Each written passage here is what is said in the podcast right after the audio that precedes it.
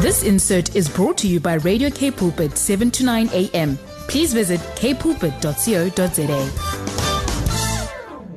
As some of you may know, I drive an old Vespa scooter, and uh, between that and my bicycle, that's my my daily transport from Somerset West to Stellenbosch, and I absolutely love it. Uh, that that drive on the R44 from Somerset West through to Stellenbosch and back again in the afternoon or early evening is absolutely stunning. And uh, it really is a great way to do it. You know, a bicycle is, is so efficient. Sometimes when the traffic gets bad, I know many of our listeners travel that road, then uh, it, it, it's quicker on a bicycle than it is even in a car.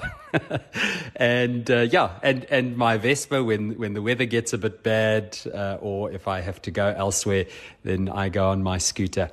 But one of the things that I have found is that uh, you know a bicycle is prone to to punctures and and because my Vespa is a little bit older, every now and then it it tends to break down.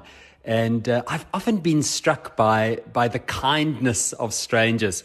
About a month or so ago, um, as I was driving home from work, actually on my Vespa. Um, something went wrong. One of the the, the wires uh, that that connects the spug uh, the the spark plug, uh, you know, came loose. My bike had been standing for a couple of months while I was overseas, and uh, that that sort of rattled its way loose, and so there the bike was stuck on the side of the road. And uh, so I was pushing it home. I wasn't far from home, maybe three or, or, or so kilometers from home, and I was pushing it home. And I was struck by the people who stopped uh, to help me. The first person who stopped was uh, a person on a, a, delivery motorbike. So, you know, these folks who deliver our, our groceries, and uh, I often worry for them on their, their motorcycles. That must be one of the most dangerous jobs in the world. But you could see that this person stopped because they obviously themselves at some stage have broken down. and so they know what it is to be stuck with a motorcycle on the side of the road and needing to get somewhere. And he stopped and, and tried to help me, and we couldn't quite figure out what to do.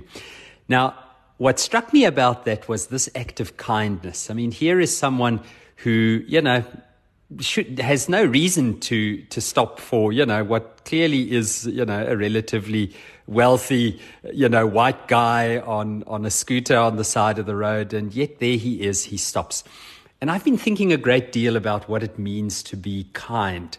Now, what you may not know is that the, the etymology, the, the meaning, the history of the word kindness comes from the old English word kindness, uh, which means nation. In fact, it has its roots in the word kin.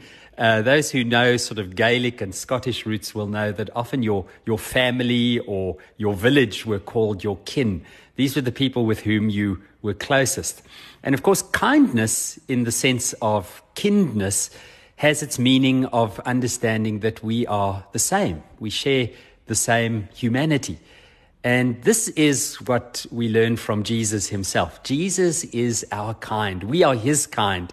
Uh, Jesus becomes incarnate, Emmanuel, we read in the scriptures, God with us. And, and I think this is one of the things that differentiates Christianity from all other uh, religions is that our God, Jesus, becomes one of us. And he becomes one of us in every way. Not, not like our siblings who are Hindus, who have these avatars, these gods who sort of come and go and they come in their fullest form, you know, they come already as a, as a majesty, a king. Our king comes to us as a baby and, and he grows up. He's dependent on others. Uh, he, we read in the gospels, uh, feels hunger. He, he feels, uh, you know, loneliness. He, he feels the pain of, of betrayal. Uh, he's tired. Uh, he's heartbroken. And yet he overcomes, we read in Hebrews, sin and brokenness and death and liberates us for trueness of life. So today my encouragement to you is to say let's let's think a little bit about what it might mean to have kinness, to be each other's kin, to be kind in this way. Now of course 1 Corinthians chapter 13 verse 4 places this notion of, of kindness in love. Listen to what Paul writes to the Corinthian church. He says, Love is patient and it is kind. Love doesn't envy or boast, it's not arrogant or rude.